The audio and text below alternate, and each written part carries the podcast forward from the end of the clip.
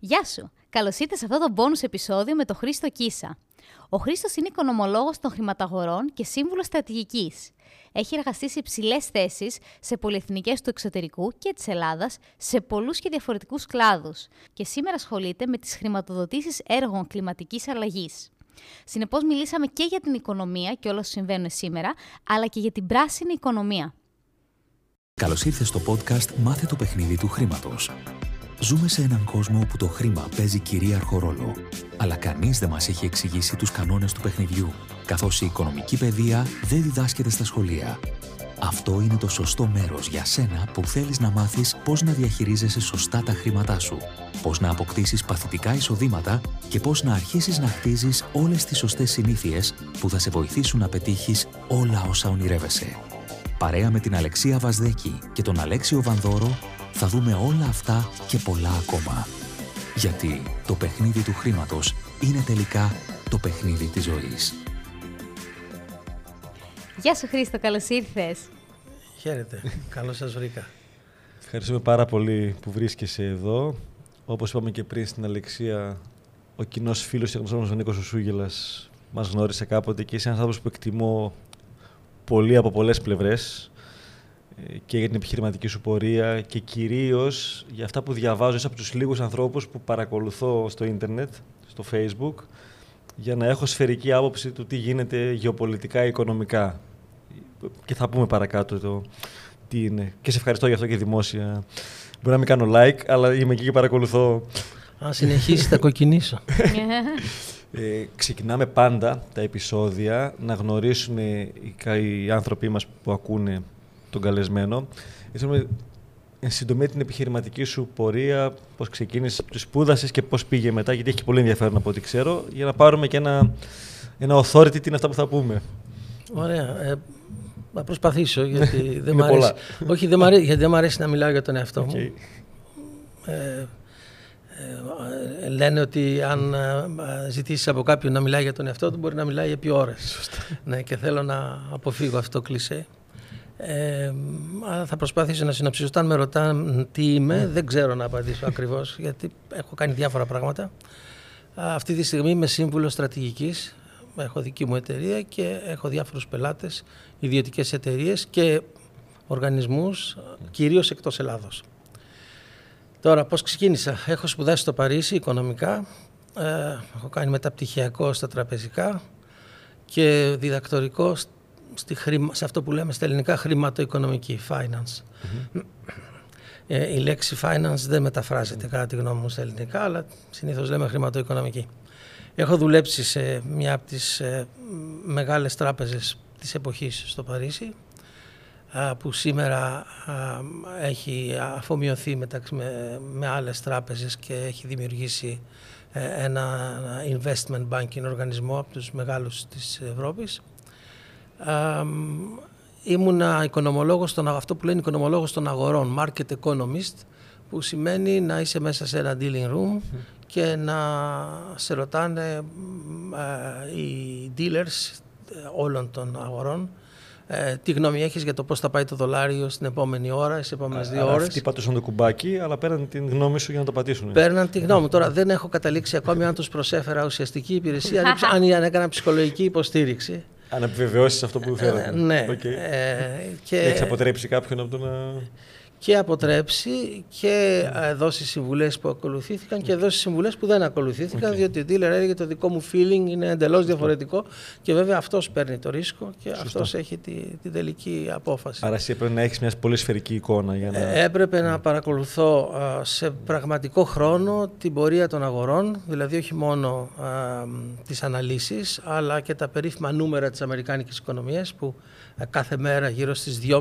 ώρα Παρισιού ε, που πρέπει να ήταν 8.30 αν δεν κάνω λάθος ώρα Νέας Υόρκης ερχόντουσαν και πώς θα τα ερμηνεύσει η αγορά, δηλαδή αν θα τα θεωρήσει καλύτερα από τα αναμενόμενα, οπότε ας πούμε το δολάριο ανέβαινε, δηλαδή του Μάρκου τότε, ή αν τα θεωρήσει χειρότερα από τα αναμενόμενα, οπότε ήταν το αντίστροφο. Τότε σε φάξ ερχόντουσαν ακόμα, ήτανε... Όχι καθόλου, τότε ερχόντουσαν στο Reuters. Στο Reuters, okay. Είχαμε όλοι μπροστά μας οθόνες Reuters. Okay και η δεύτερη εταιρεία λεγόταν Telerate. Ήταν Reuters και Telerate και υπήρχε και σε πραγματικό χρόνο αυτά όλα. Ε, δεν είχαν την ανάλυση των σημερινών mm. οθονών, αλλά ήταν πραγματικές real time.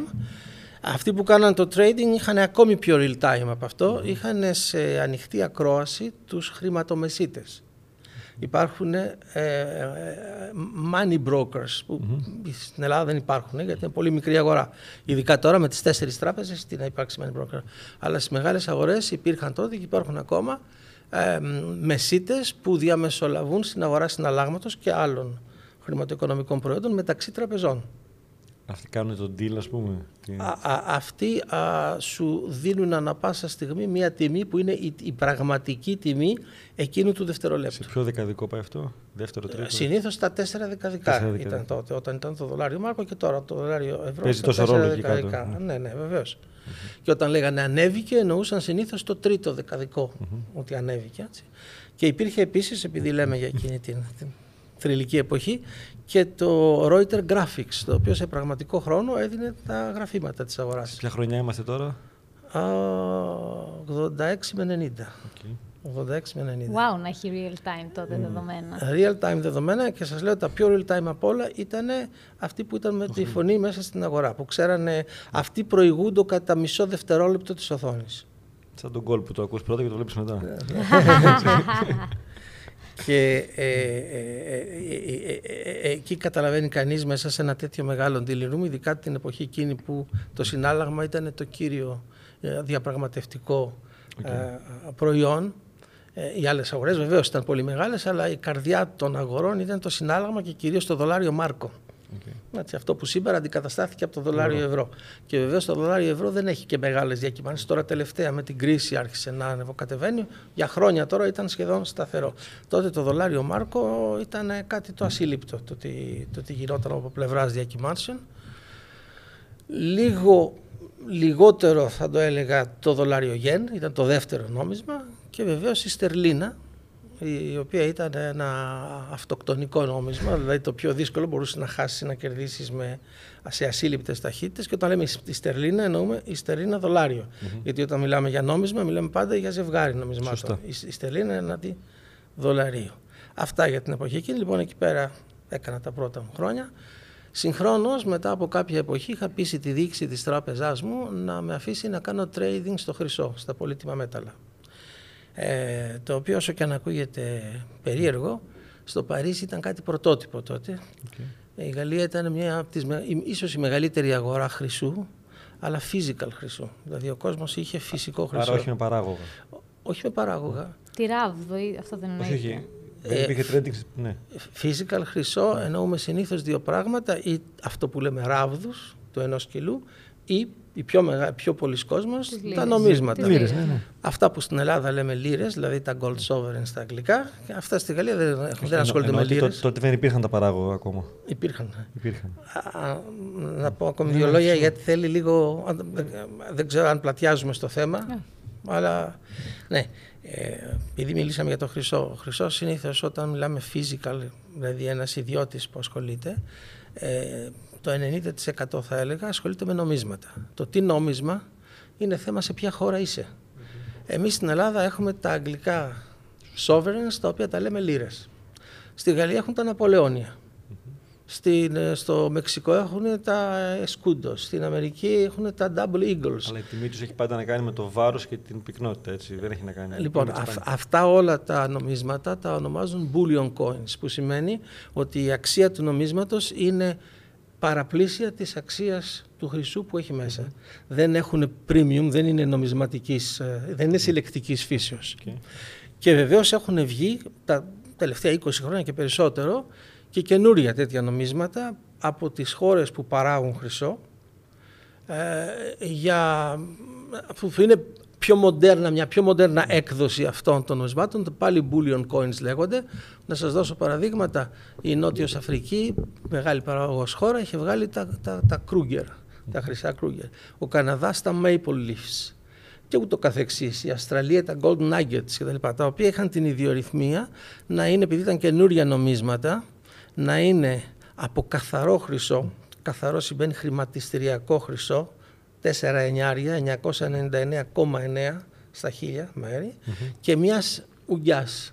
Ενώ τα παλιά νομίσματα είναι πολύ μικρότερα. Έτσι. Είναι, Άρα αυτά. αποθηκεύω μεγαλύτερη αξία. Σε... Ε, ακολουθούν πιο στενά και είναι πιο εύκολο να παρακολουθήσεις την τιμή του χρυσού. Okay. Δηλαδή βλέπεις στη, στην οθόνη σου πόσο είναι η ουγγιά και έχεις ένα, αμέσως ε, ένα φυσικό φορέα αυτής της ουγγιάς. Ναι. Λοιπόν, για να ολοκληρώσω λίγο αυτό, μια φράση ακόμα. Ε, ε, η Γαλλία ήταν μια πολύ μεγάλη αγορά παραδοσιακή του χρυσού, αλλά σε physical, δηλαδή σε Ναπολεόνια, εκατομμύρια Ναπολεόνια κυκλοφορούσαν και ράβδι του ενός κιλού. Η σύγχρονη ε, διαδικασία διαπραγμάτευσης του χρυσού δεν έχει καμία σχέση με αυτό.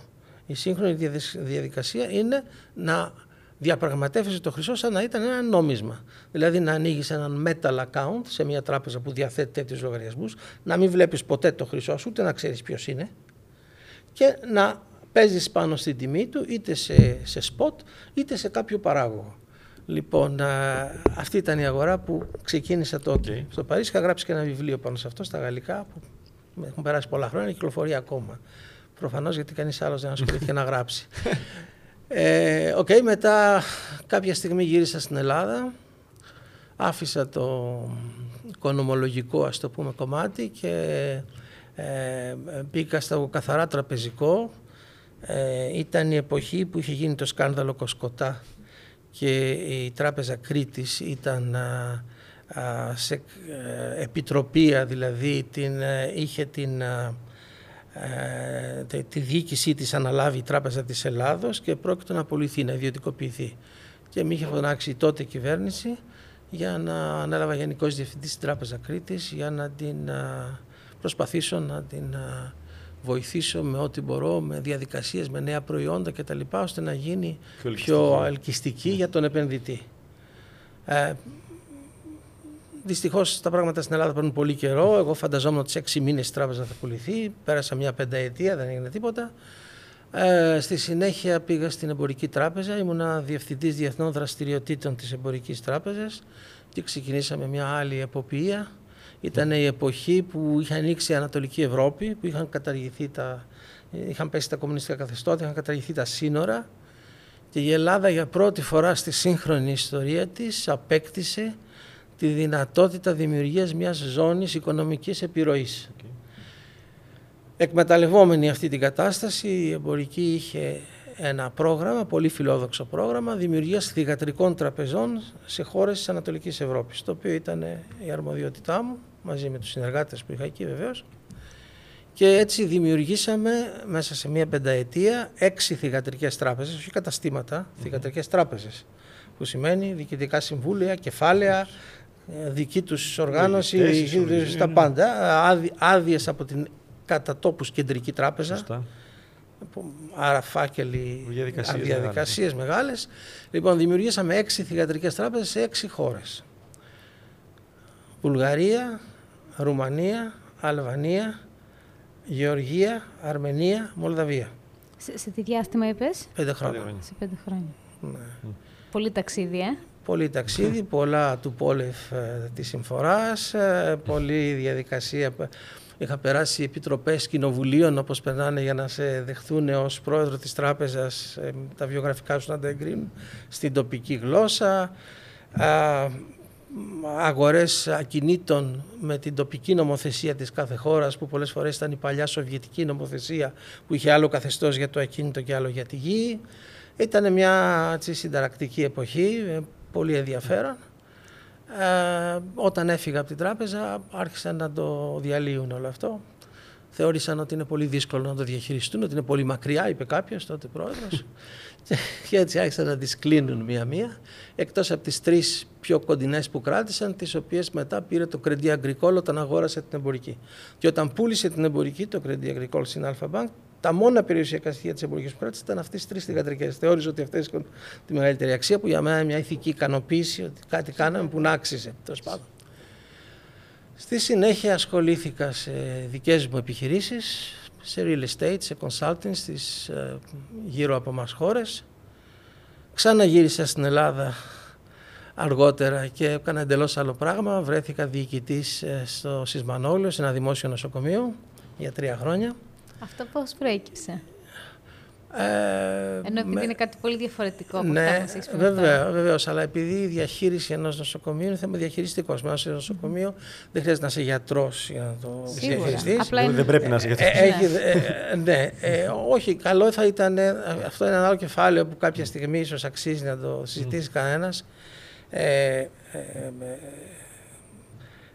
η νοοτροπία είναι στην Ελλάδα όταν αλλάζει η κυβέρνηση να αλλάζουν τους διοικητές των νοσοκομείων. Για μένα, παρόλο ότι έχω κάνει αυτό το επάγγελμα και το ξέρω πια αρκετά καλά, θα έλεγα ότι δεν θα έπρεπε να έχουν διοικητές τα νοσοκομεία. Οι διοικητές έχουν τα στρατόπεδα, τα αστυνομικά τμήματα. Τα νοσοκομεία διοικητές που δεν στον κόσμο δεν έχουν. Τα νοσοκομεία θα έπρεπε να έχουν γενικούς διευθυντές ή διευθύνοντες συμβούλους ως ανώνυμες εταιρείες όπως είναι. Ανώνυμες εταιρείες του δημοσίου, δεν χρειάζεται να είναι και ιδιωτικές. Και ο οποίος να προέρχεται μέσα από το σύστημα υγείας. Okay. Αυτό είναι το λογικό.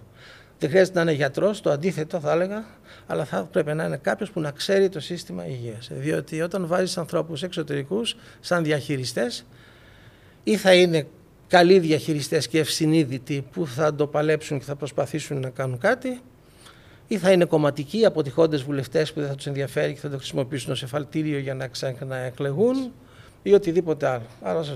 Πάντως, πώς βρέθηκα, επειδή μου με ρώτησες, ε, μου έκαναν αυτή την πρόταση, εκτίμησαν τις ας τις πούμε διαχειριστικές μου ικανότητες και εγώ σκέφτηκα ότι είναι κάτι το εντελώς διαφορετικό, μια καινούργια εμπειρία και δεν το μετάνιωσα. Θα έλεγα από ό,τι έχω κάνει στη ζωή μου από ανθρώπινης πλευράς ήταν το πιο ενδιαφέρον.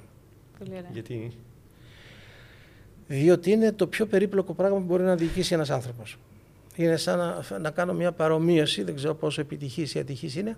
Φαντάσου ένα εργοστάσιο με, που να μην παράγει ένα προϊόν, αλλά εκατοντάδες προϊόντα διαφορετικά. Γιατί κάθε ιατρική πράξη, ο κάθε τύπος ιατρικής πράξης είναι ένα διαφορετικό προϊόν που γίνεται από διαφορετικούς ανθρώπους, από διαφορετικές ειδικότητες γιατρούς, από διαφορετικές ειδικότητες ανθρώπους που τους βοηθάνε, τεχνολόγους, ε, παρασκευαστές κτλ.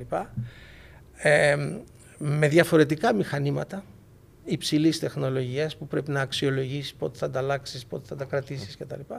Με τεράστιες δεσμεύσεις, constraints χώρου και budget και με την απόλυτη υποχρέωση να παράξει αποτέλεσμα.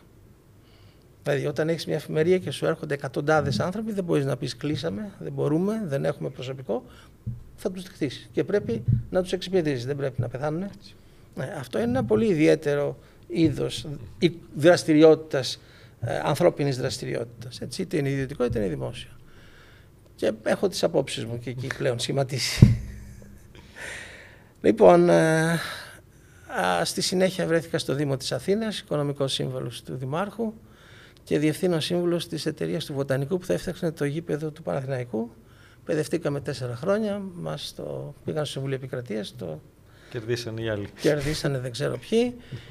Τελικά δεν, κανένας νομίζω δεν κέρδισε, διότι δεν έγινε τίποτα. Νομίζω όλοι χάσανε. Όλοι χάσαμε, γιατί εγώ έχασα, και εγώ έχασα τέσσερα χρόνια από τη ζωή μου και όλοι οι άλλοι χάσανε. Ήταν lose-lose situation. Ε, ξανά φύγα στο εξωτερικό, πήγα στις, σταματάω, θα, θα, όχι, όχι. πήγα στις Βρυξέλλες, εργάστηκα στην Ευρωπαϊκή Επιτροπή, σαν σύμβουλος της Ευρωπαϊκής Επιτροπής, στο α, flagship program, να το πούμε στα αγγλικά, το, το πρόγραμμα που είναι το πιο ε, προβεβλημένο στο περιβάλλον, το πρόγραμμα LIFE. Ήμουν ε, οικονομικός διαχειριστής του προγράμματος LIFE. Με την εξωτερική εταιρεία συμβούλων, στο οποίο το είχε αναθέσει η Επιτροπή. Και η θέση μου ήταν financial coordinator, δηλαδή χρηματοοικονομικός συντονιστής. Τι σημαίνει LIFE, σημαίνει χίλια ανοιχτά projects, δηλαδή ενεργεία που τρέχουν 5 δισεκατομμύρια ευρώ budget σε μια τετραετία. Για το περιβάλλον συγκεκριμένα; Για το περιβάλλον. Για τις διάφορες εκδοχές του περιβάλλοντος. Γιατί α, α, αν ψάξεις ε, πιο συγκεκριμένα είναι, ε, ε, είναι το περιβάλλον σαν διατήρηση του περιβάλλοντος, διατήρηση της υπάρχουσας ε, του ζωικού βασιλείου, των οργανισμών κτλ, της βιοπικιλότητας, είναι ε, οι βιομηχανικές δραστηριότητες, η ενέργεια, μετάβαση στην καινούρια ενέργεια που είναι εντελώς άλλος χώρος, είναι η κλιματική αλλαγή στην οποία υπάγονται άλλα πράγματα, υπάρχουν διάφορες υποκατηγορίες, ορισμένες πραγματικές, άλλες λίγο πιο τεχνητές, παρόλα αυτά έχει πολλούς τομείς το περιβάλλον. Και ε, έχω ασχοληθεί διεξοδικά τα τελευταία χρόνια με τα οικονομικά του περιβάλλοντος, δηλαδή τη, τη χρηματοδότηση της μετάβασης σε αυτό που θέλουμε να είναι η καινούρια κατάσταση και που τώρα με τον πόλεμο έχει τεθεί σε η... μεγάλη αμφιβολία. Προ-πολέμου ήταν βιώσιμο το μοντέλο μετάβασης, εάν εφαρμοζόταν όπως... Ω, ανοίγουμε τεράστια κουβέντα. ε, για, να, για, να είναι βιώσιμο το μοντέλο μετάβασης θα πρέπει να υπάρχει. Okay. Λοιπόν, το μοντέλο μετάβασης είναι μια σειρά από στόχους που έχουν φτιάξει πολλοί οργανισμοί. Ας πούμε η Ευρωπαϊκή Ένωση έχει το Europe 2030, 2030, έχει στόχους για το 2030. Έχει το Europe 2050, στόχους για το 2050.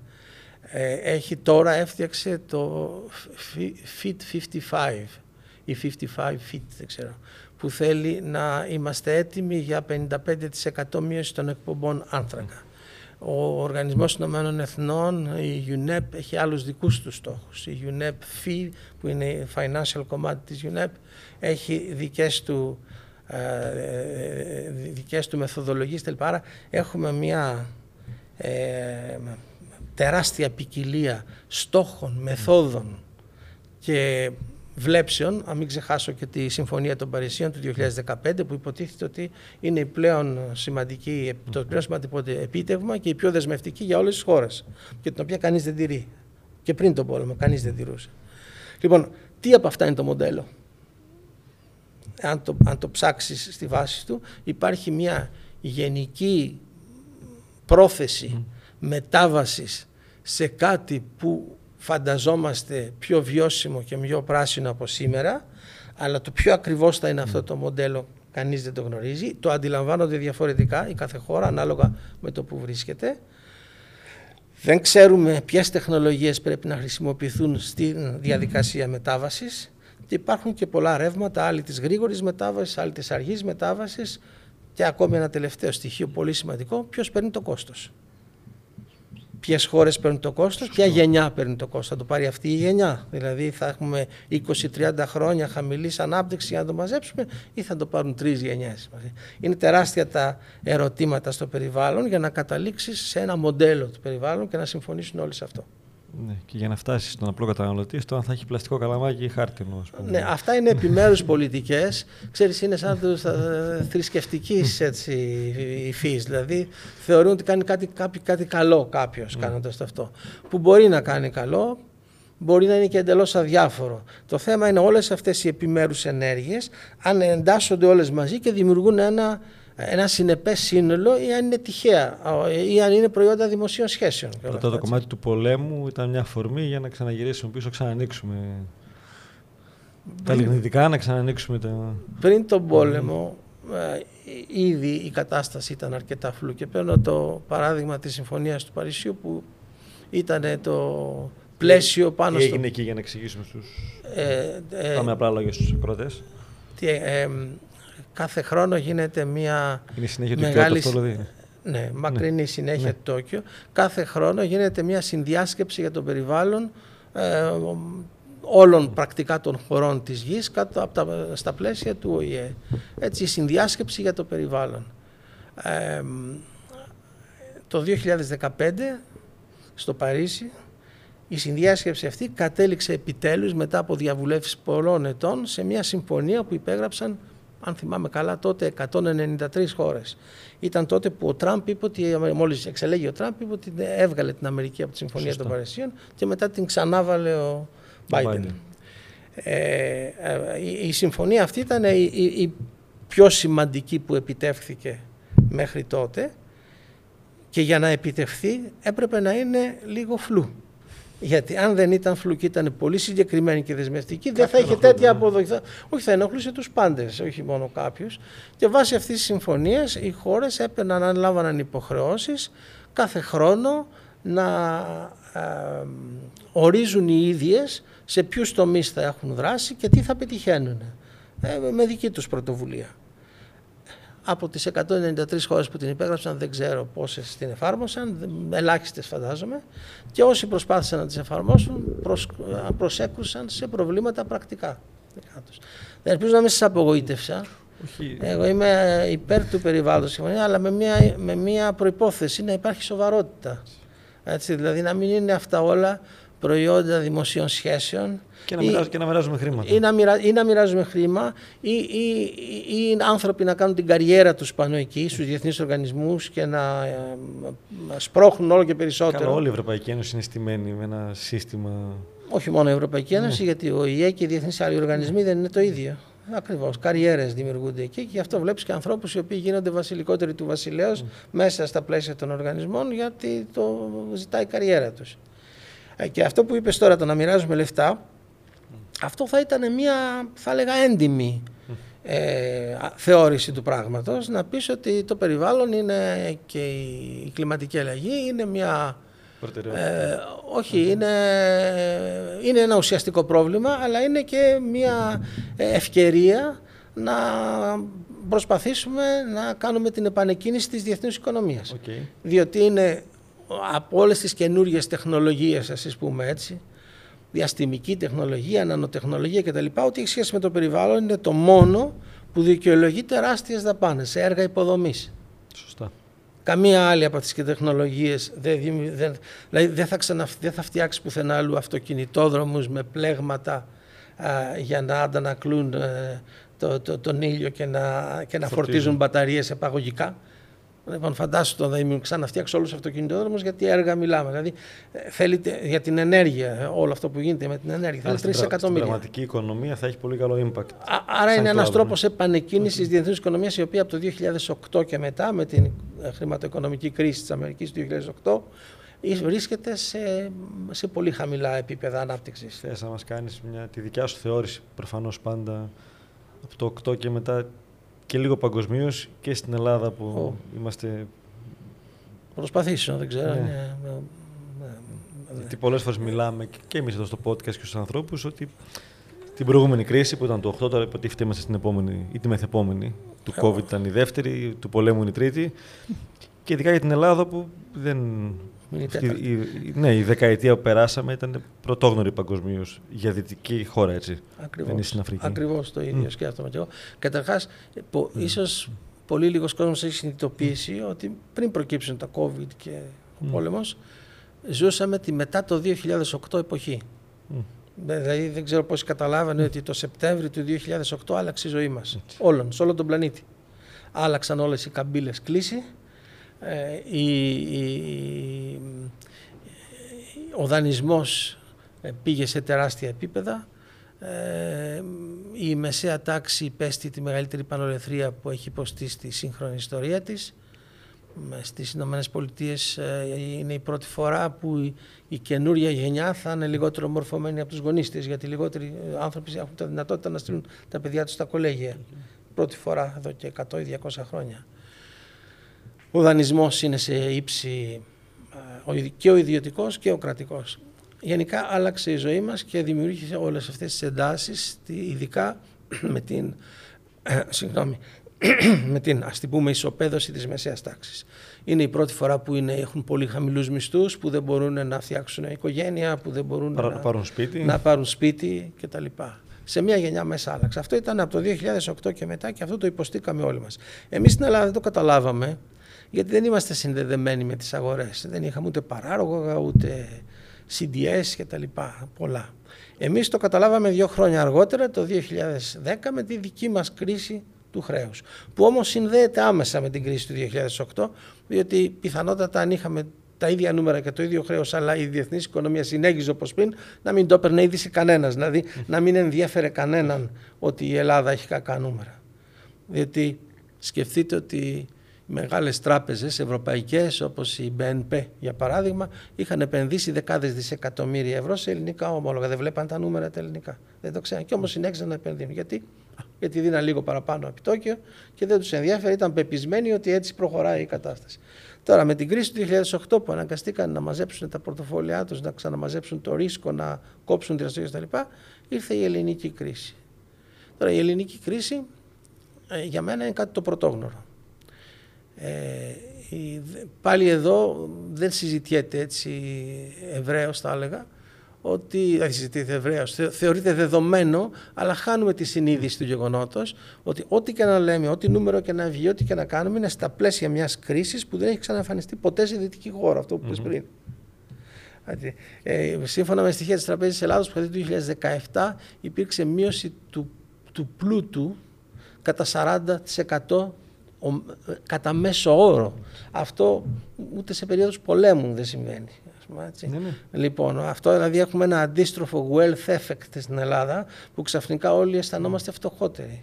Όταν με πλούτο δεν είναι από τα στην τράπεζα, είναι η αξία των ακινήτων που πέφτει, είναι όλο το κομμάτι. Είναι τα πάντα. είναι το καθαρός, δηλαδή τα, το, τα, περιουσιακά στοιχεία. Τα, τα περιουσιακά στοιχεία μείον τα χρέη σου, το καθαρό. Έτσι. Οπότε ξαφνικά ε, βρίσκεσαι με πολύ λιγότερο ή με, αρνητικό, με αρνητική περιουσία. Ε, εάν είσαι μικρό επιχειρηματίας ή μικροεπαγγελματίας, η βάση που θα μπορούσες να χρησιμοποιήσεις για να δανειστείς από μια τράπεζα δεν υπάρχει. Δεν έχεις πια εμπράγματε εξασφαλίσεις να δώσεις, γιατί οι ελληνικές τράπεζες δεν δανείζουν χωρίς εμπράγματε εξασφαλίσεις. Έτσι. Οπότε εξού και το άλλο μεγάλο θέμα στην Ελλάδα, το 80% των ελληνικών επιχειρήσεων δεν έχει πρόσβαση στην τραπεζική αγορά. Άλλο πρωτοφανές. Πώς το εννοείς αυτό, Ορίστε. Πώς το εννοείς αυτό, το δεν έχει πρόσβαση; Δεν έχει τη δυνατότητα, δεν περνάει το φάκελο δανεισμού, δεν εγκρίνεται. Α, okay. Γιατί δεν έχει να βάλει ναι. ένα κίνητο για εξασφάλιση. Γιατί τα οικονομικά της στοιχεία δεν είναι καλά. Γιατί έχει δυσμενή στην υπηρεσία μετά από 10 χρόνια κρίση, δεν θα έχεις δυσμενή περισσότερες επιχειρήσεις ή πολλές επιχειρήσεις. Γιατί δεν έχεις περιουσιακά στοιχεία πλέον, το έχεις ήδη υποθηκεύσει, ή στο έχεις δεσμεύσει η εφορία, ή στο έχεις δεσμεύσει το ταμείο και έτσι 8 στις 10 επιχειρήσεις δεν έχουν πρόσβαση στο τραπεζικό. Που, που σημαίνει ότι δεν θα δούμε ποτέ πραγματική ανάπτυξη αν δεν λυθεί αυτό το Αν δεν φτιάξουμε τραπεζικό σύστημα προσαρμοσμένο στη νέα πραγματικότητα που να τα λαμβάνει υπόψη του αυτά, να πάρει ενδεχομένως μεγαλύτερο ρίσκο ή οτιδήποτε άλλη διέξοδος βρεθεί, πραγματική ουσιαστική ανάπτυξη με μεγάλους ρυθμούς επί χρόνια είναι αδύνατο να έχουμε. Πιστεύεις ότι πριν τον COVID είχαμε μπει σαν Ελλάδα σε ρυθμό να γυρίσει αυτό; Η αίσθηση που έχω εγώ. Και από το real estate κυρίως. Είχαμε, μπει, είχαμε μπει σε ένα ρυθμό που δεν ξέρουμε δύο πράγματα. Εάν αυτό ήταν sustainable, δηλαδή θα ήταν διαρκείας, βιώσιμο. Okay. Δηλαδή θα ήταν δύο ετών ή μία αναλαμπή και θα ξαναγύριζε. Αυτό δεν μπορεί να το πει κανένας. Πρώτον. Και ε, τα, ακόμη και αν ήταν μια, μια μικρή αύξηση του ΑΕΠ στην Ελλάδα δεν λέει τίποτα όταν έχει χάσει το 30% του ΑΕΠ σου.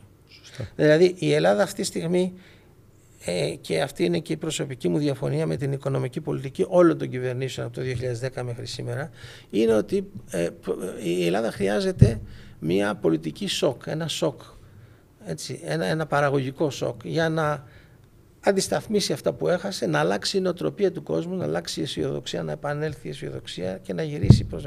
Με τις, με τα, με τις μικρές ε, διευθετήσεις που κάνουν, μειώνω μισό τα εκατό το φόρο εδώ, μειώνω εκεί κάτι κτλ. Δεν δίνεται τέτοιο σήμα. Όταν έχεις χάσει 30% του ΑΕΠ μιας χώρας, χρειάζεσαι μέτρα σοκ για να το επανακτήσει. Είναι ασπιρίνε τα, τα υπόλοιπα. Ναι, τα υπόλοιπα είναι, είναι, τα υπόλοιπα είναι σε μια λογική ότι θα κάνουμε 30 χρόνια να επανέλθουμε θα θυσιάσουμε άλλη μια γενιά. Και στο ενδιάμεσο να βγαίνουμε στις εκλογές, αν μπορούμε. αυτό, αυτό είναι τι, ο λόγος ύπαρξης των κομμάτων. Τι, τι, θα ήταν για σένα μια τέτοια πρακτική σοκ, ενώ έχεις κάποια σκέψη, πρόταση ή είναι γενική η θεωρία; Έχω αρκετά πράγματα στο μυαλό μου, αλλά δεν νομίζω ότι μπορούμε σε μια κουβέντα τώρα να τα κάνουμε σε άλλο. Αυτό θέλει μια ναι, ναι, ναι. ξεχωριστή okay. εκπομπή. Θέλει, κοίταξε, κοίταξε ε, να πω ένα απλό πράγμα ε, πριν πάμε στα πιο... πριν κάνουμε την άλλη εκπομπή που λες. Ε, ε, μιλάμε για προσέλκυση επενδύσεων. Ε, τι προσέλκυση επενδύσεων, θα, έρχονται επενδύσεις αυτή τη στιγμή, αλλά τι επενδύσεις έρχονται; Μιας εταιρείας που θα φτιάξει ένα data center πολύ μεγάλο και θα πάρει 180 άτομα προσωπικό. Ή άλλη που παίρνει τα αεροδρόμια. Ο άλλος... ναι, δημιουργία θέσεων εργασίας όταν έχεις ένα εκατομμύριο ανέργους, Σωστά. Έτσι, πόσα χρόνια πρέπει να περιμένεις με αυτό τον τρόπο; Γιατί γίνεται αυτό, Ότι έχουμε περιβαλλόμεθα από χώρες οι οποίες μας ανταγωνίζονται στην προσέλκυση επενδύσεων. Και μας ανταγωνίζονται και με πολύ απλούστερες διαδικασίες και φιλικότητα προς τον επιχειρηματία. Και φορολογικά. Και φορολογικά. Όταν η Ρουμανία έχει 1% φόρο επί του τζίρου, στις καινούριες επιχειρήσεις. Τώρα το να διαφημίσει ότι από το 24% το έκανες 22% και συγχρόνως να έχεις την εφορία με την ίδια νοοτροπία που είχε παλιά, πού θα σε βρούμε να έχεις ένα, ένα φάκελο ή ένα στυλό χωρίς απόδειξη για να σου βάλουμε πρόστιμο για δεν ξέρω ποιους λόγους κτλ. Ε, αυτό δεν, δεν προσελκύει επενδύσεις. Δεν γίνεται. Θέλει μια μικρή επανάσταση εδώ. Στη, όσα, όλα δε όσα γίνονται σήμερα, τα οποία είναι θετικά. Έτσι δεν τα... Και, και σε κομμάτι στα κίνητα που είμαστε εμείς περισσότερο, είναι πάρα πολύ περίπλοκες οι διαδικασίες. Παραμένουν περί, ναι. περίπλοκες και πρωτόγονες. τον, εδώ έρχονται ξένοι να επενδύσουν και αρκετοί, αλλά οι διαδικασίες είναι τραγικές ακόμα. Ε, έχουν ψηφιοποιηθεί τα πάντα. Εντάξει, έχουν κάνει δουλειά στο κομμάτι αυτό του Gov. Το ακίνητο δεν το έχει ακουμπήσει σχεδόν κανείς.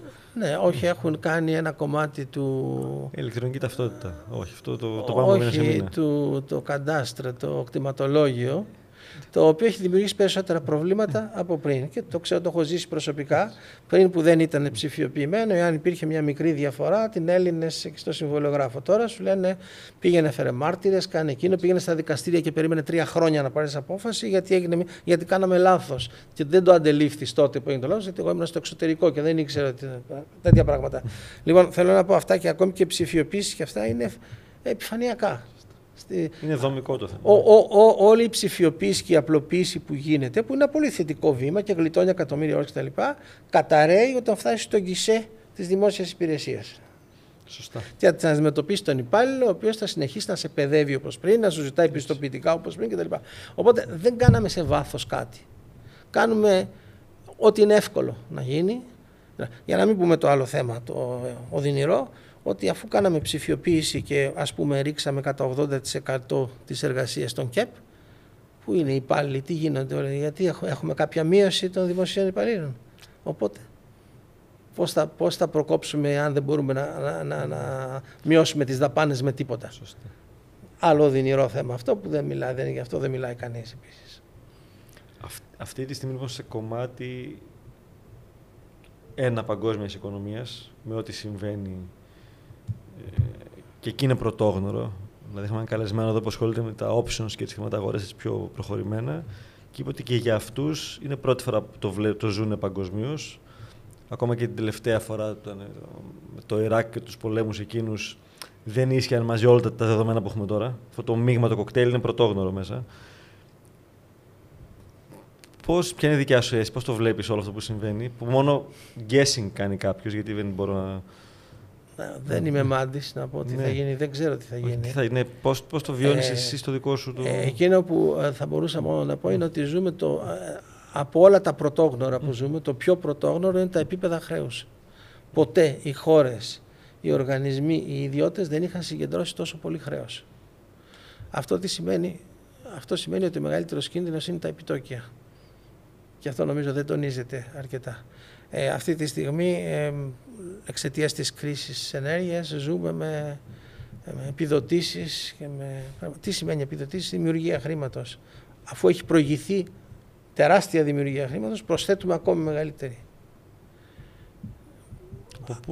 αυτό, όχι, αυτό όλο τι σημαίνει. σημαίνει συγχρόνως εξαιτίας της ενέργειας θα πάμε από ό,τι φαίνεται, αν δεν διευθετηθεί το θέμα του πολέμου γρήγορα, δεν είναι σίγουρο θα διευθετηθεί, θα πάμε σε υποχρεωτικές οικονομίες ενέργειας. Οικονομικές, ε, ε, υποχρεωτικές οικονομίες τι σημαίνει, μείωση της παραγωγής. Η βαριά βιομηχανία. Ότι πρέπει να κλείνω κάποιες ώρες τη μέρα, ας πούμε. Κλείνω κάποιες ώρες, κλείνω κάποια εργοστάσια. Όταν έχεις εργοστάσια παραγωγής αλουμινίου που καταναλώνουν τεράστιες ποσότητες ρεύματος, πώς θα κάνεις οικονομία. Ο μόνος τρόπος να κάνεις οικονομία είναι να κλείσεις κάποια μονάδα. Που ήδη κάποια κλείσαν λόγω COVID και έχουμε θέμα που φάνηκε στην πραγματική οικονομία; Άρα τι σημαίνει αυτό; Σημαίνει ότι από τη μία πλευρά θα έχουμε ε, μια μείωση της παραγωγής. Από την άλλη, συνέχεια των επιδοτήσεων για να μπορεί ο κόσμος να ανταπεξέλθει. Άρα, πληθωρισμό λόγω ζήτησης, λόγω υπερβάλλουσας ζήτησης. Απ' την άλλη, πληθωρισμό λόγω αύξησης κόστους ενέργειας. Έχουμε πληθωρισμό κόστους και πληθωρισμό ζήτησης. Άρα, πληθωρισμό. Άρα θα πάμε σε 15-20% το χρόνο πληθωρισμό. Οι κεντρικές τράπεζες τι θα κάνουν, θα αφήσουν τα επιτόκια στο 1,5. Είναι αδύνατον. Θα υποχρεωθούν να ανεβάσουν τα επιτόκια. Μπορεί όχι στο 20 βέβαια, όπως έκανε το 80 ε, το Fed, έτσι, αλλά μπορεί να πάει στο 7, στο 8, στο 9. Μα με αυτά τα επιτόκια τεινάζεται στον αέρα όλο το χρηματοπιστωτικό, γιατί κανείς δεν μπορεί να αποπληρώσει τα χρέη του. Ναι, οτιδήποτε ανοιχτό δάνειο υπάρχει είναι στον ναι, αέρα. Μα τα δάνεια είναι τεράστια. Πώς θα, πώς θα πληρώνεις τα, τα. Εκεί για μένα το πρόβλημα το μεγάλο, αν θα έρθει, θα προέλθει από εκεί, από την αύξηση των επιτοκίων. Αυτό τεχνη, τεχνητά το κρατάνε όσο μπορούν, αλλά δεν κρατιέται. Ε, το κρατάνε ακόμα μήνα με το μήνα και με την ελπίδα ότι κάτι θα αλλάξει. Αλλά, το κατάραξη είναι να τα βρουν με τη Ρωσία και να έχουμε. Μεταξύ άλλων ενδεχομένως. Αλλά εάν συνεχιστεί για ένα, ενάμιση-δύο χρόνια η σημερινή κατάσταση με τιμές ενέργειας αυτές, με λογαριασμούς τεράστιους, με επιδοτήσεις, με μείωση κατανάλωσης κτλ. Πού θα πάει ο πληθωρισμός, πού θα πάνε τα επιτόκια, πού θα πάει το χρέος. Τα επίπεδα. Το πρωτόγνωρο για μένα, το πιο πρωτόγνωρο από όλα τα πρωτόγνωρα είναι το επίπεδο Σε όλα τα χρέη, από το αφητητικά δάνεια στην Αμερική μέχρι τα δάνεια των χωρών σε ομόλογα, ε, μέχρι οτιδήποτε μπορεί να έχουμε τα δάνεια των επιχειρήσεων κτλ. Δεν θα μπορεί κανείς να αποπληρώσει το χρέος του με αυτά τα επιτόκια. Εδώ ένα κομμάτι που τους εκπαιδεύουμε στο παιχνίδι του χρήματος σε πολύ απλά λόγια, γιατί δεν είμαστε ειδικοί, και το λέγαμε πολύ πριν γίνει 10 ο πληθωρισμός, από το 2 που ήταν πέρσι, ότι όσοι τα χρήματά σου κάθονται στην τράπεζα χάνουν αξία λόγω πληθωρισμού. Τελεία. Οπότε μάθε σιγά σιγά, αφού αποταμιεύεις, αν τα καταφέρεις, γιατί στη γενιά μας και αυτό προκλητικό είναι, να αποταμιεύσω, να τα βάλεις να δουλεύουν για σένα με κάποιο τρόπο, να αρχίσεις να επενδύεις. Όπου μάθεις ή όπου νιώθεις καλά. Και ένα κομμάτι αποταμίευσης μπορεί να είναι σε χρυσός σε λίρε, αποταμίευση, όχι επένδυση πλέον εκεί. Η μία ερώτηση είναι για το χρυσό σήμερα και ποια είναι η δική σου άποψη σαν μέσο αποθήκευσης αξίας.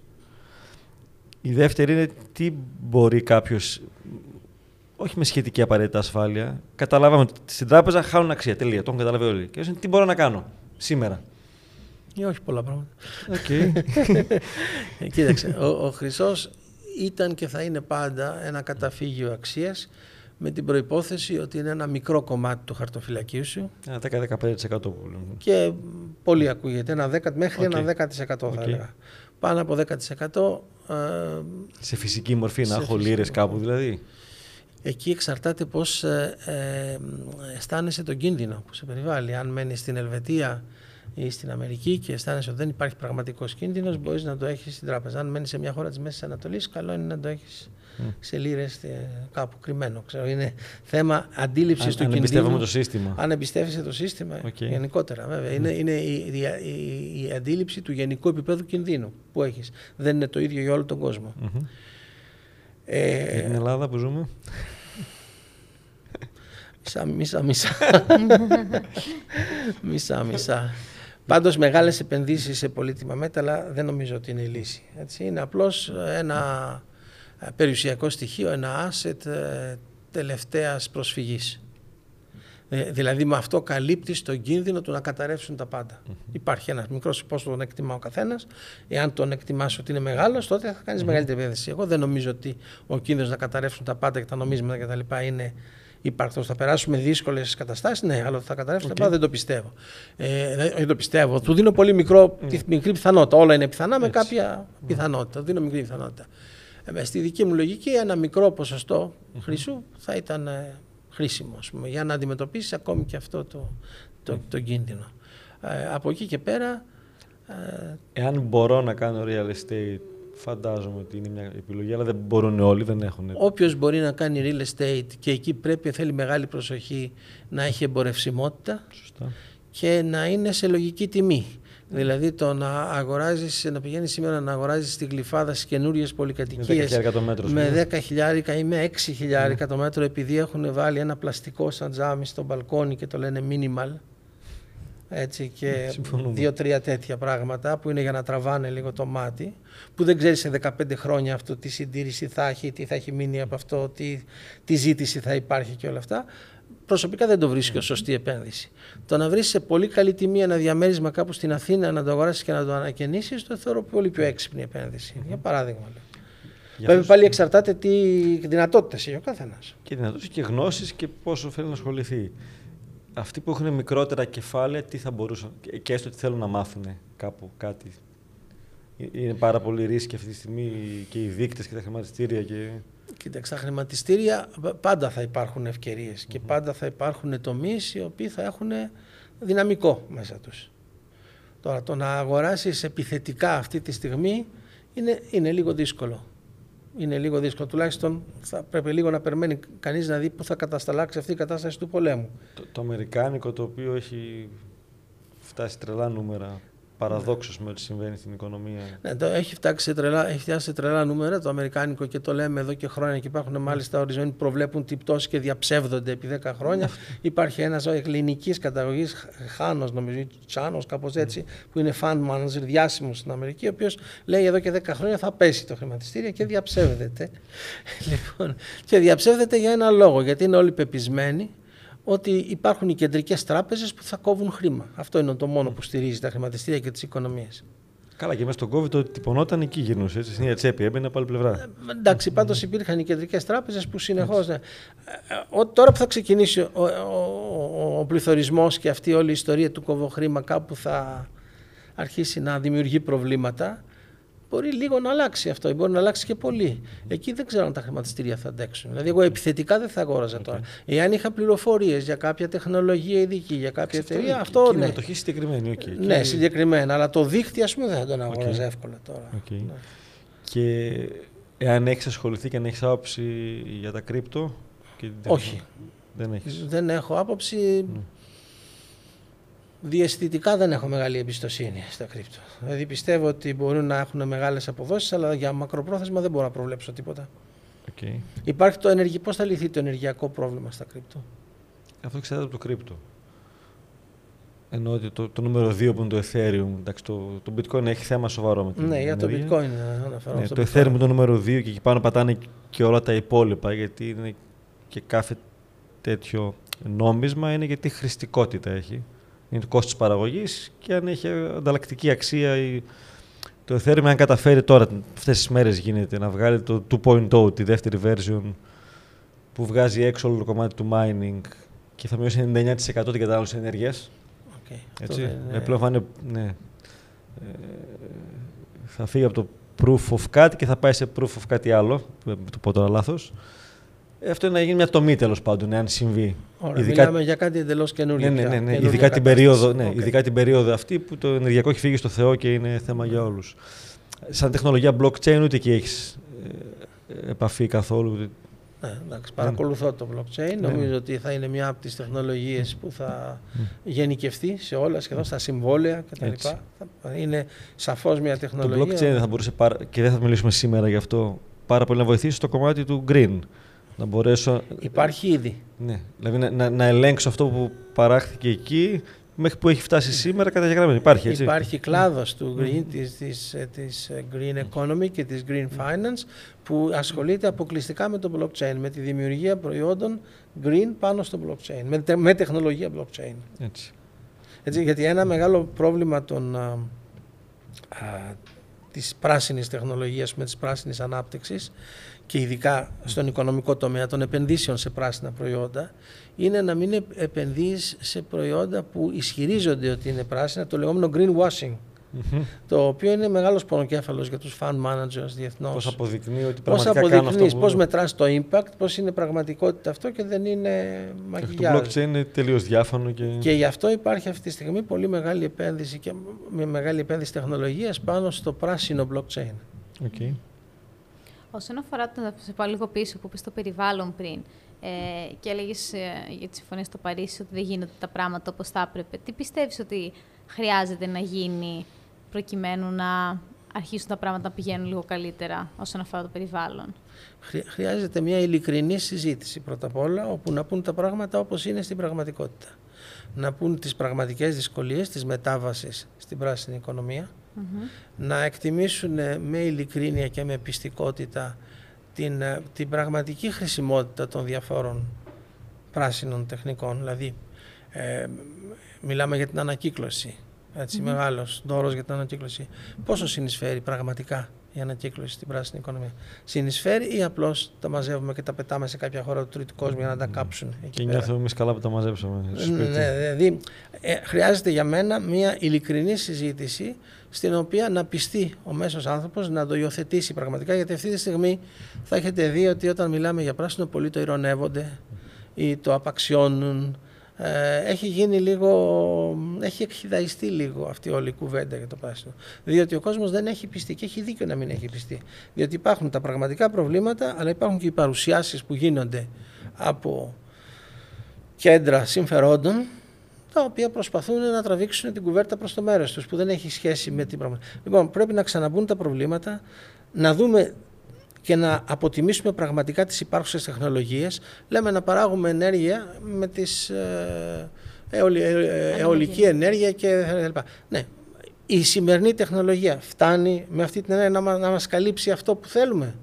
Πώς θα λύσουμε το πρόβλημα της αποθήκευσης; Θα μου πείτε υπάρχουν τεχνολογίες σε εξέλιξη, φυσικά και υπάρχουν όλα. Αλλά πρακτικά τι μπορεί να κάνουμε αυτή τη στιγμή; Όχι να λέμε γενικά αυτό είναι καλό και το κάνουμε κτλ. Λοιπόν, επίσης χρειάζεται να αποτιμηθούν οι παρενέργειες. Κάθε μία από αυτές τις καινούριες τεχνολογίες έχει παρενέργειες. Τα γνωρίζουμε όλοι ποιες είναι οι παρενέργειες λίγο πολύ. Ξέρουμε ότι όταν επεκτείνεις τα φωτοβολταϊκά επάπειρο, όχι τα φωτοβολταϊκά του σπιτιού, mm. τις μεγάλες εκτάσεις των φωτοβολταϊκών, μπορεί να καταστρέψεις εκτάσεις από την παραγωγή, από τη γεωργική παραγωγή. Σε μια εποχή που μπορεί. Ωραία, έχει γίνει κάποια ουσιαστική συζήτηση πάνω σε αυτό που να πιστούν όλοι. Ότι... Παράδειγμα το λέω αυτό. Έτσι. Λοιπόν, χρειάζεται μια αποτίμηση των τεχνολογιών, να πούμε τι πραγματικά έχουμε, πόσο γρήγορα πρέπει να γίνει η μετάβαση και να συμφωνήσουμε όλοι όσο γίνεται, η πλειοψηφία των χωρών, των φορέων σε, ε, σε ένα μοντέλο, το μοντέλο που είπες στην αρχή, να υπάρξει αυτό το μοντέλο και μετά να αποτιμηθεί πόσο θα κοστίσει αυτό. Ποιος θα πάρει το κόστος. Αυτά έχουν όλα κόστος. Ο τρόπος υπολογισμού της ε, τιμής της ενέργειας που γίνεται σήμερα μέσω του χρηματιστηρίου ήταν για να βοηθήσουν να αναπτυχθούν οι ανανεώσιμες πηγές ενέργειας που ήταν οι πιο ακριβές. Γι' αυτό η, γίνεται πολύ κουβέντα η οριακή ναι. τιμή ήταν αυτή. Ναι, αλλά αυτό είχε κόστος. Mm. Ποιος επομίζεται αυτό το κόστος; Έτσι. Και σε τι χρονική περίοδο; Με τα σημερινά δεδομένα, ποια είναι εσύ το χειμώνα αυτό που φοβάται όλος ο κόσμος, ακρίβεια, τιμές. Ε... Κοίταξε, αυτά είναι τα προφανή. Δεν, ε, την, από το αντίθετο είναι προφανή ότι σε τι μέγεθος και σε τι έκταση θα γίνουν δεν μπορώ να προβλέψω.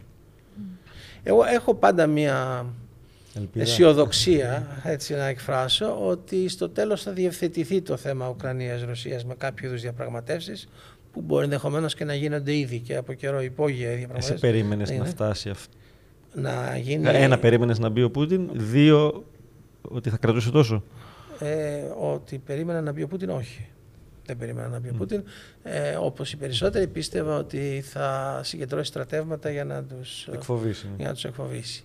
Ε, βέβαια, εκείνο επειδή έχω ταξιδέψει πάρα πολλές χώρες αυτές, έχω μιλήσει με πολλούς ανθρώπους της νοοτροπίας τους κτλ.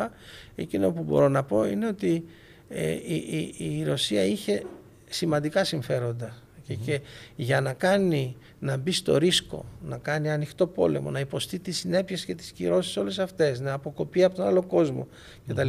Σημαίνει ότι θεωρεί ότι έχει μακροπρόθεσμα στρατηγικά συμφέροντα ε, τα οποία είναι συνειφασμένα με την ίδια την ύπαρξή της. Και κατά τη γνώμη μου τα συμφέροντα αυτά είναι τα λιμάνια της Μαύρης Θάλασσας. Αυτό τους ενδιαφέρουν, τίποτα άλλο. Χωρίς τα λιμάνια της Μαύρης Θάλασσας η Ρωσία δεν έχει πρόσβαση στην. Απλά ε, προφανώς δεν περιμένανε γιατί δεν έχει γίνει ποτέ στην ιστορία τον αποκλεισμό που φάγανε μετά έτσι. Βεβαίως. Το οποίο σε επίπεδο παιδί, με το διεθνές δίκαιο έτσι έχεις μια επαφή, όποια έχεις. Αυτό που συμβαίνει το να κλείσουν η κεντρική τράπεζα χώρα στο εξωτερικό ή να δεσμεύσουν περιουσία ανθρώπων. Εντάξει, στα πλαίσια ενός, είναι... Κοίταξε, στα πλαίσια ενός πολέμου ο καθένας χρησιμοποιεί τα όπλα που έχει. Έτσι. Δεν, ε, δεν μπορεί να πεις κάτι πάνω σε αυτό. Στην περιουσία του, επειδή με εθνικότητας χ, θα μου δεσμεύσεις ότι έχω στο Λονδίνο, ε, ε, ναι, στο δεύτερο παγκόσμιο πόλεμο, αν δεις χώρες που mm. πριν μάλιστα τον πόλεμο, που, στις οποίες είχαν εισβάλει οι Ναζί, οι Γερμανοί και είχαν τα, η κεντρική τους τράπεζα, η Ουγγαρία, που είχε τα, τα αποθέματα χρυσού της στην Τράπεζα Διεθνών Διακανονισμών, ή μάλλον τα οποία διαχειριζόταν η Τράπεζα Διεθνών Διακανονισμού, που είναι ο τραπεζίτης των κεντρικών τραπεζών και ήταν κατατεθειμένα στην ε, Τράπεζα της Αγγλίας, τι τα πήρανε. Κατά παράβαση όλων των κανόνων. Mm. Θα υπάρχουν πολλά προηγούμενα τέτοια. Αλλά α, αυτά, αν θέλεις, από πλευράς διεθνούς δικαίου δεν έχουν και μεγάλη mm. πρακτική σημασία. Πρακτική σημασία έχει αυτή τη στιγμή ότι χρησιμοποιεί ο καθένας τα όπλα του. Το αν αυτά τα όπλα είναι σκόπιμο να χρησιμοποιηθούν και τι παρενέργειες θα έχουν στο μέλλον, είναι μια άλλη ιστορία. Δηλαδή, το να αποκλείσεις από το SWIFT μια χώρα, επειδή εσύ κρατάς το SWIFT, όταν λέμε εσύ, κάποιος φίλος. Το SWIFT είναι στο Βέλγιο, έτσι δεν το κρατάς. Αλλά το να δώσεις εντολή είναι μια ωραία, έξυπνη, καλή πρακτική. Αλλά εγώ πιστεύω ότι το αποτέλεσμα θα είναι να φτιάξουν δεύτερο SWIFT μετά οι χώρες που φτιάξουν το, το BRICS, πέντε χώρες μαζί. Ναι, δεν έχουν ακόμα, δεν μπορούν να, δεν έχουν φτάσει στο επίπεδο να κάνουν τις συναλλαγές τους, αλλά θα το κάνουν. Θα αναγκαστούν να το κάνουν. Θα το κάνουν. Να το κάνουν στο blockchain, να το κάνουν. Στο... Ακριβώς. Θα, θα επιταχύνεις δηλαδή την άνοδο των ανταγωνιστών σου. Έτσι. Μακροπρόθεσμα, αυτό θα κάνεις. Οπότε, και επειδή εγώ δεν πιστεύω ότι με τις κυρώσεις κερδίζονται οι πόλεμοι, οι πόλεμοι κερδίζονται στο πεδίο των μαχών, όχι με τις κυρώσεις. Οι κυρώσει μπορεί να είναι βοηθητικές, μπορεί να ενοχλούν, αλλά Άρα δεν ακόμα έχει να κάνει με το φυσικό. Ε, φυσικά.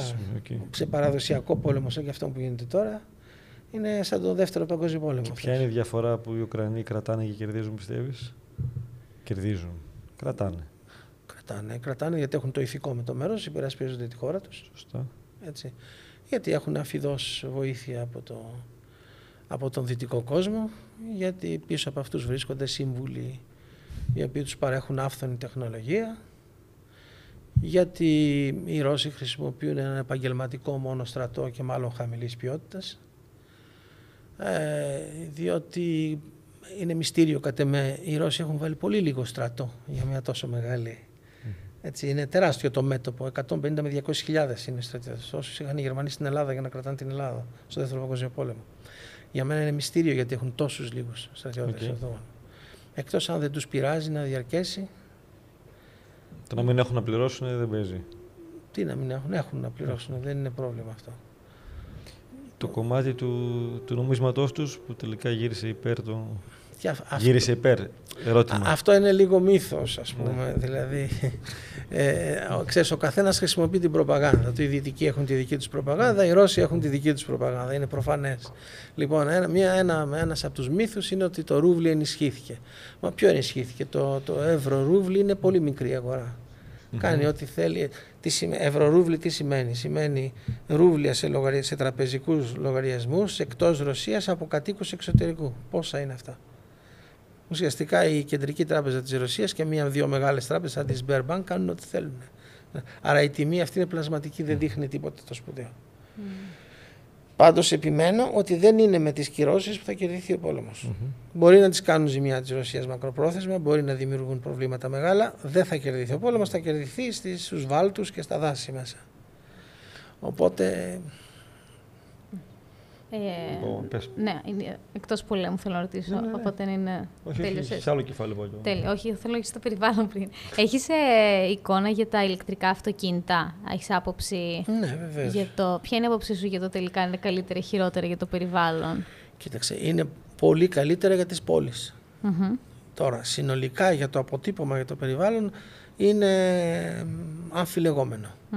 Είναι αμφιλεγόμενο. Θα έλεγα στην καλύτερη περίπτωση αυτό που έχω καταλήξει μέχρι τώρα διαβάζοντας και μιλώντας με ανθρώπους είναι ότι είναι ουδέτερα. Okay. Ε, είχα συμμετάσχει στις Βρυξέλλες σε μια ε, συνάντηση που κάναμε με fund managers ειδικούς σε ε, ε, επενδύσεις πάνω στο περιβάλλον, δηλαδή πράσινα funds από όλη την Ευρώπη, δηλαδή από όλη, καμιά δεκαριά άτομα με δέκα τέτοια funds. Και ε, δύο ή τρεις από αυτούς το είχαν θέσει σαν θέμα αυτό, ότι με τα ηλεκτρικά αυτοκίνητα δεν έχουμε καταλήξει εάν τελικά είναι επωφελή ή όχι για το περιβάλλον, γι' αυτό ακόμα δεν επενδύουμε σε ό,τι έχει σχέση με το Η γνώμη μου είναι ότι είναι στην καλύτερη περίπτωση ουδέτερα. Αλλά όσο αφορά τις πόλεις που είναι ένας μεγάλος παράγων μόλις, είναι σαφώς. Mm-hmm. Έτσι. Δηλαδή, εάν πάρεις τη χρήση τους, στη χρήση τους είναι σαφώς θετικό το ισοζύγιο. Ναι, ναι. Εάν πάρεις αυτό που λέμε life cycle, έτσι, ανάλυσης, LCA, το, ναι. κύκλο από την στιγμή που παράγονται οι πρώτες ύλες μέχρι τη στιγμή που ανακυκλώνεις ή διαχειρίζεσαι τα απόβλητα, δεν είμαστε πολύ σίγουροι. Είναι ερωτηματικό, mm. με αρκετές πιθανότητες να μην είναι, ναι. όπως τα λέμε. Okay. Αλλά και εκεί υπάρχει μια πολιτική απόφαση σε, και όχι μόνο στην Ευρώπη, στην Κίνα, παντού, να μπούμε στα ηλεκτρικά αυτοκίνητα. Δηλαδή, οποιοδήποτε και να είναι το, το, το τελικό κόστος, okay. είναι, είναι μια καθαρά πολιτική απόφαση, πιθανότατα για να αναζωογονηθεί η, αυτοκίνητη, η παγκόσμια αυτοκινητομηχανία. Και για να μειωθεί το πρόβλημα ε, μόλυνσης και ε, κυρίως ε, εκπομπών άνθρακα στις πόλεις, στις μεγάλες πόλεις. Στο, να το μαζέψουμε σιγά σιγά σε επίπεδο απλού ανθρώπου. Μας ακούνε άνθρωποι που εργάζονται κάπου, έχουν την επιχείρησή τους και δίνουν τον αγώνα τους τέλος πάντων. Έτσι όπως πηγαίνει όλο το έργο, θα μου πεις τώρα άλλος τι γίνεται Ρωσία-Ουκρανία, τι με ενδιαφέρει. Σε ενδιαφέρει. Αν ο Ερντογάν γαυγίζει, δεν με ενδιαφέρει, σε ενδιαφέρει. Υπάρχει, πρακτικά μπορεί κάποιος να κάνει κάτι γι' αυτό, για να αλλάξει η ρότα, να βοηθηθεί στο, ο ίδιος η οικογένειά, το περιβάλλον του, όχι σε επίπεδο πράσινης ενέργειας, σε επίπεδο οικονομίας, σπιτιού, βιωσιμότητας, νοικοκυριού.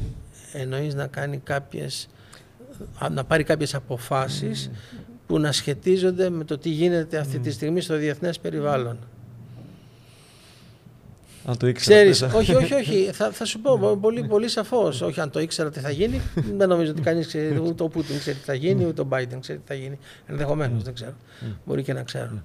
Ε, πάντως στο επίπεδο το δικό μας, ε, εκείνο που μπορείς να κάνεις είναι να αντιδράσεις όπως αντιδράς κάθε φορά που το περιβάλλον γίνεται αβέβαιο. Όσο πιο αβέβαιο γίνεται, τόσο πιο ε, βραχυπρόθεσμες θα είναι οι αποφάσεις σου έτσι υποχρεωτικά και τόσο θα μειώνεις τον κίνδυνο των αποφασεών σου. Αυτό είναι, και αυτό είναι αρνητικό μακροοικονομικά. Έτσι, γιατί αν όλοι αποφασίσουμε ότι δεν θα επενδύσουμε φέτος, λέγαμε να ρίξουμε ανώροφο στο σπίτι, λέω δεν θα το ρίξουμε τον οροφο Θα κρατήσουμε το κάσιο, δεν ξέρουμε τι γίνεται. Λέγαμε να επεκτείνουμε το μαγαζί μας, αλλά δεν θα το επεκτείνουμε. Ε, και όμως αυτή τη στιγμή για μένα είναι η ορθολογική. Το να κρατήσω το κάσιο, τα μετρητά μου είναι καλή επιλογή, ε, ή από φόβο το κάνω; Δε, όχι, μισό λεπτό. Μισό δεν λέω να τα κρατήσω σε επένδυση στην τράπεζα, λέω το να τα ρίξω σε μια επιχείρηση, το να βάλω σε ένα... Σε, σε ανάπτυξη. Σε ανάπτυξη, ναι. Πώς θα τα βάλεις σε ανάπτυξη όταν δεν ξέρεις τον επόμενο okay. χειμώνα, θα το λέει, δηλαδή. Πώς θα, πώς θα αυξήσεις το, το παραγωγικό δυναμικό της επιχείρησής σου, εάν δεν ξέρεις αν η πελατεία σου θα υπάρχει. Πού θα μπορούσε να έχει ευκαιρία μέσα σε όλο αυτό, πιστεύεις, σε κλάδους, σε... Σε κλάδους, δεν ξέρω. Ε, σε ευκαιρίες ότι θα υπάρξουν ε, άνθρωποι που θα αναγκαστούν να πουλήσουν περιουσιακά στοιχεία εξ ανάγκης γιατί εσύ μπορεί να επενδύσεις τη δυστυχία τους, ναι υπάρχουν πάντα. Όπως γίνεται σε όλες αυτές τις περιπτώσεις. Αλλά να πεις ότι ο τάδε τομέας θα αναπτυχθεί, ποιος τομέας, δεν, δεν βλέπω ένα, έναν τομέα που να μπορεί να αναπτυχθεί ε, όταν η, συνολική ζήτηση πέφτει, να πούμε ότι ο τομέας των τροφίμων, ξέρω εγώ, θα πέφτει με αυξήσεις του 30% ξέρω, στα τρόφιμα, δεν μπορεί να το πει αυτό. Ευκαιρίες σημειακά, μεμονωμένα, θα υπάρξουν. Θα υπάρξει ο άλλος που θα κάνει καταστροφική πώληση, όπως λέμε, επειδή η μια εταιρεία, θα, εάν εσύ εκείνη τη στιγμή είσαι έτοιμος, μπορείς να αγοράσεις κάτι. Αλλά αυτό όχι σε επίπεδο τομέα, σε επίπεδο μεμονωμένων ευκαιριών. Αυτή είναι η γνώμη μου. Δεν μπορώ να φανταστώ ποιος τομέας θα πάει καλά τώρα. Έχεις άλλη ερώτηση; Εσύ. Καλύφθηκα.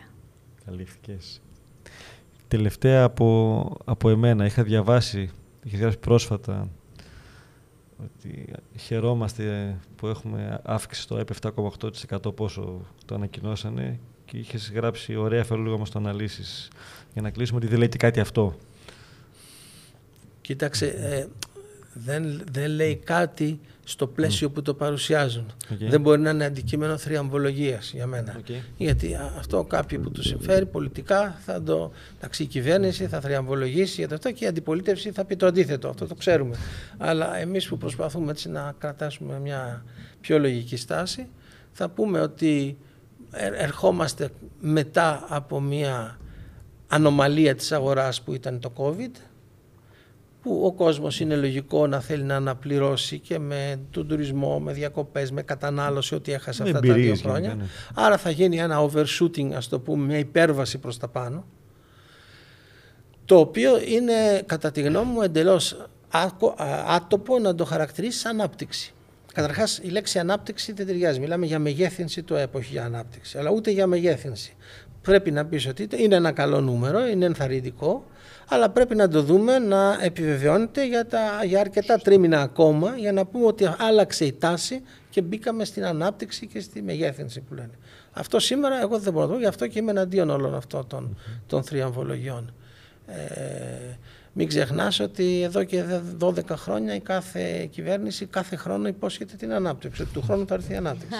Είχα γράψει ένα άρθρο ότι είναι, αν ζούσε ο Μπέκετ θα άλλαζε το λεκτικό και θα, θα έλεγε ε, περιμένω, θα έρθει αύριο ο κύριος Γκοντό που λέει mm. το περιμένοντας εγώ θα έλεγε θα φέρει την ανάπτυξη αύριο ο κύριος Γκοντό να είστε σίγουροι του χρόνου μάλλον φέτος δεν έγινε αλλά του χρόνου 12 χρόνια λέμε του χρόνου θα είναι καλύτερα Σωστό. Έτσι, οπότε να, ε, να είμαστε αυτό που λέω είναι ένα καλό νούμερο, αλλά να είμαστε πολύ επιφυλακτικοί, να μην του δίνουμε μεγαλύτερη αξία από αυτό που έχει. Για μένα δεν λέει τίποτα.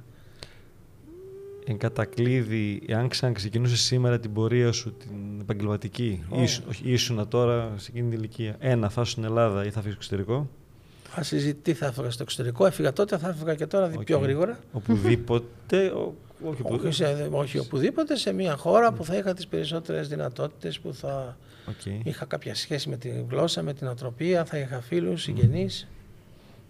Και σε ποιο κλάδο θα σχολιώσουν. Τέτοιες υπαρξιακές ερωτήσεις δεν τις έχω κάνει. Τώρα με βάζει σε, σε, σε, δύσκολα. Μπορεί να κάνω κάτι εντελώς διαφορετικό από αυτό που έκανα τώρα. Ναι. Δεν μετάνιωσα για αυτά που έκανα, αλλά. Από ό,τι κατάλαβα, η υγείας σου άρεσε πολύ. Ο κλάδος υγείας είναι συναρπαστικός. Όντως γιατί είναι ένας, ε, ε, ένας χώρος στον οποίο μπορείς αυτό που κάνεις να έχει ε, impact, να δεις πραγματικά, να έχει αντίκτυπο Δηλαδή στο Σισμανόγλιο κάναμε μια μικρή παρέμβαση, μικρή η οποία μου στήξε 17 μέρες απεργία του προσωπικού, να ανοίξουμε ένα εργαστήριο στα επίγοντα, εργαστήριο στα επίγοντα και μειώσαμε το χρόνο αναμονής των εφημεριών από τις 2,5 ώρες στα 20 λεπτά. Wow. Γιατί ο χρόνος στα νοσοκομεία, γιατί, γιατί περιμένεις με τις ώρες; Γιατί σου παίρνουν αίμα και τρέχουν στα, να το δώσουν σε κάποιον άλλο όροφο όταν θα μαζέψουν αρκετά και μετά από δύο ώρες να το ξαναέρθει να βρεθεί άνθρωπος να το φέρει και ούτω καθεξής. Εάν αυτά όλα τα συγκεντρώσεις και τα όπως στα κανονικά νοσοκομεία του εξωτερικού σε ένα χώρο, στα, ναι. ναι, θα μείωνες στο 1 τρίτο το χρόνο αναμονή. Ε, Όμως δεν έχει γίνει πουθενά. Okay. Όχι πουθενά, έχει γίνει σε πολύ ελάχιστα μέρη, mm. διότι αντιδρά το προσωπικό που λέει ότι προσλάβετε κόσμο, μας λείπουν οργανικές θέσει και έχουν δίκιο. Γιατί δεν υπάρχει ο χώρος, γιατί οι διοικητές είναι άνθρωποι που δεν ξέρουν τι ακριβώς συμβαίνει και τους παίρνει μέχρι να μάθουν τι τους αλλάζουν. Γιατί έχει αλλάξει ο Υπουργός. Το δράμα το μεγάλο δεν είναι να αλλάξει η κυβέρνηση, είναι να αλλάξει ο Υπουργός μες στην ίδια και να θέλει να βάλει τους δικούς του. Και εκεί να βρίσκει λόγους να φύγεις. Λοιπόν, όλο αυτό το δυσάρεστο τέλος πάντων πλαίσιο που ζούμε. Μου θέλω να, ξαναπώ, να ξανάρθω στην ερώτησή σου. Είναι ο χώρος υγείας, μπορείς να κάνεις κάτι και να δεις αντίκτυπο.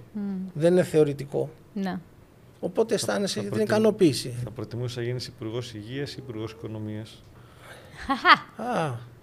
Ποιος είχε πει, νομίζω, ένας σύμβουλος του, του α, Αμερικανού Προέδρου ήταν ε, του Κλίντον είχε πει ότι αν ξαναγεννιόμουν θα ήθελα να είμαι the bond market, η, η, η αγορά ομολόγων. Εκεί θα είχα τη μεγαλύτερη δύναμη. Ε, ο Υπουργός Υγείας έχει πολύ περιορισμένες ε, εξουσίες. Ο Υπουργός Υγείας διαχειρίζεται καθημερινά την υγεία. Αλλά οτιδήποτε είναι μεγάλες επενδύσεις, μεγάλες αποφάσεις, τιμές των φαρμάκων δεν είναι δική του αρμοδιότητα, είναι του Υπουργείου Ανάπτυξης. Δεν μπορεί από μόνος του Υπουργός Υγείας να κάνει. Ο Υπουργός Οικονομίας θα μπορούσε να κάνει το ΜΕΣ ή είναι το σύστημα έτσι δομημένο που δεν προλαβαίνει σε μια θητεία. Ή... Δεν προλαβαίνει σε μια θητεία και ε, επειδή πολλοί δεν γνωρίζουν και το επάγγελμα, ας είναι καθηγητές πανεπιστημίου κτλ., δεν έχει σημασία, δεν γνωρίζουν, τους φοβίζουν οι υπηρεσιακοί παράγοντες. Mm. Δηλαδή, μόλις πάνε να κάνουν, το έχω δει αυτό με τα μάτια μου, πάει να κάνει μια απλοποίηση, του λέει ένας από τους μεγάλους διευθυντές, κύριε Υπουργέ, θέλετε να πειράξουμε τα έσοδα; Και εκεί. Δηλαδή δεν, δεν ξέρει όλη την εικόνα δεν έχει την τεχνική να κρίνει και αν σου λένε οι άμεσοι συνεργάτες σου το αντίθετο, πώς θα τους, ε, που δεν είναι και δικοί σου, τους βρήκες εκεί. Δεν έχεις δικαίωμα να φέρεις τους, τους, τους δικούς σου ανθρώπους για να τους έχεις πιο πολύ εμπιστοσύνη. Και αυτοί μπορεί να μην το λένε με, κάπως, με δολιότητα, μπορεί αυτό να πιστεύουν, γιατί έτσι έχουν μάθει Σωστό. να φέρονται. Ε, και έτσι μπαίνεις σε ένα τέτοιο σύστημα, μετά δεν έχεις και την, ε, τον λόγο να έρθεις σε σύγκρουση με αυτό το σύστημα που σε υποστηρίζει. Οπότε συμβιβάζεσαι, γι' αυτό γίνονται λίγα πράγματα. Χρειάζονται πολιτικές πολλών τετραετιών. Δεν γίνονται σε τρία χρόνια, σε δύο χρόνια. Θέλει να ξεκινήσει μια. Γι' αυτό χρειάζεται να υπάρχει συνένεση μεταξύ κομμάτων, μια μίνιμουμ συνένεση που δεν υπάρχει στην Ελλάδα, ώστε μια πολιτική να συνεχιστεί. Μόνο έτσι θα γίνει κάτι. Άλλο ράβε ξύλωνε. Και κλείνουμε με ένα τελευταίο. Τι είναι το χρήμα για σένα, Τι είναι το χρήμα; Oh, αυτή είναι άλλη μια υπαρξιακή ερώτηση. ε, τι είναι, είναι το βασικό στοιχείο ε, απελευθέρωσης του ανθρώπου από την, ε, από την τυραννία της κοινωνίας. Wow. Είναι αυτό που σου επιτρέπει να, να μην έχεις διαπροσωπικές σχέσεις με τον άλλον, σου χρωστάω, μου χρωστάς, μου έδωσες τα χρήματα, τέλειωσε η σχέση μας από αύριο. Άρα δεν είμαι υποχρεωμένος να, να αισθάνομαι τη δική σου επιβολή, τη σχέση, να κρατάω καλές σχέσεις μαζί σου κτλ. Μέσα σε μια κοινωνία που εκφύσεως η κοινωνία πιέζει το άτομο, το χρήμα του δίνει τη δυνατότητα να απελευθερωθεί από αυτή τη Εντυπωσιακό. Δεν ξέρω αν σας ικανοποίησε η απάντηση. Όχι, όχι, πολύ ιδιαίτερη. Και... Δεν έχουμε ξανακούσει. Τώρα το σκέφτηκα. Το ξαναθώ, το ερευνήσω, μπορώ να γράψω κάτι τώρα που μου δώσεις Ωραίο. Ευχαριστούμε πάρα πολύ. Ευχαριστώ, ελπίζω να μην σα έκανα να χάσετε τον χρόνο σας. το, το ακριβώς αντίθετο. Ήταν μια οπτική έτσι πολύ ευρύτερη που δεν την είχαμε μέχρι τώρα στο podcast. Και θέλαμε. Οπότε ευχαριστούμε πολύ για αυτό. Εγώ ευχαριστώ για την πρόσκληση. Καλή συνέχεια σε όλα. Και καλή συνέχεια, καλή επιτυχία συνέχεια των εκπομπών σας. Σου έχουμε νέα. Παρέα με τον Αλέξιο δημιουργήσαμε ένα e-course στη σειρά Μάθε το παιχνίδι του χρήματος, το οποίο λέγεται Ο χρόνος είναι χρήμα ή το χρήμα είναι χρόνος. Μετά από μια έρευνα που κάναμε, είδαμε ότι τα δύο μεγαλύτερα προβλήματα που έχουμε σήμερα είναι ότι δεν έχουμε όσα χρήματα θα θέλαμε και ταυτόχρονα δεν έχουμε και χρόνο. Στο σεμινάριο αυτό λοιπόν θα δούμε τι είναι ο χρόνος, τι είναι το χρήμα, ποια είναι η σχέση μεταξύ τους και φυσικά πώς μπορούμε να βρούμε κάποιες επιπλέον ώρες ώστε να τις αξιοποιήσουμε και αποτελεσματικά. Για να δούμε αν σε αφορά το συγκεκριμένο. Αν θες να μάθεις τεχνικές εξοικονόμησης χρόνου για να προλαβαίνεις να κάνεις όλα όσα θες μες στην ημέρα σου, αν θες να μάθεις τη σημασία του να θέτεις σωστές προτεραιότητες ώστε να εστιάζεις στα σημαντικά και να έχεις τα αποτελέσματα που θες, αν θες να μάθεις πώς να χρησιμοποιείς το χρόνο σου για να σου παράγει χρήματα και πώς να παίρνεις καλύτερες οικονομικές αποφάσεις, τότε αυτό το e-course είναι σίγουρα για εσένα. Μπες στο timeismoney.gr για περισσότερες πληροφορίες και για να το αποκτήσεις τώρα που το έχουμε και σε προσφορά.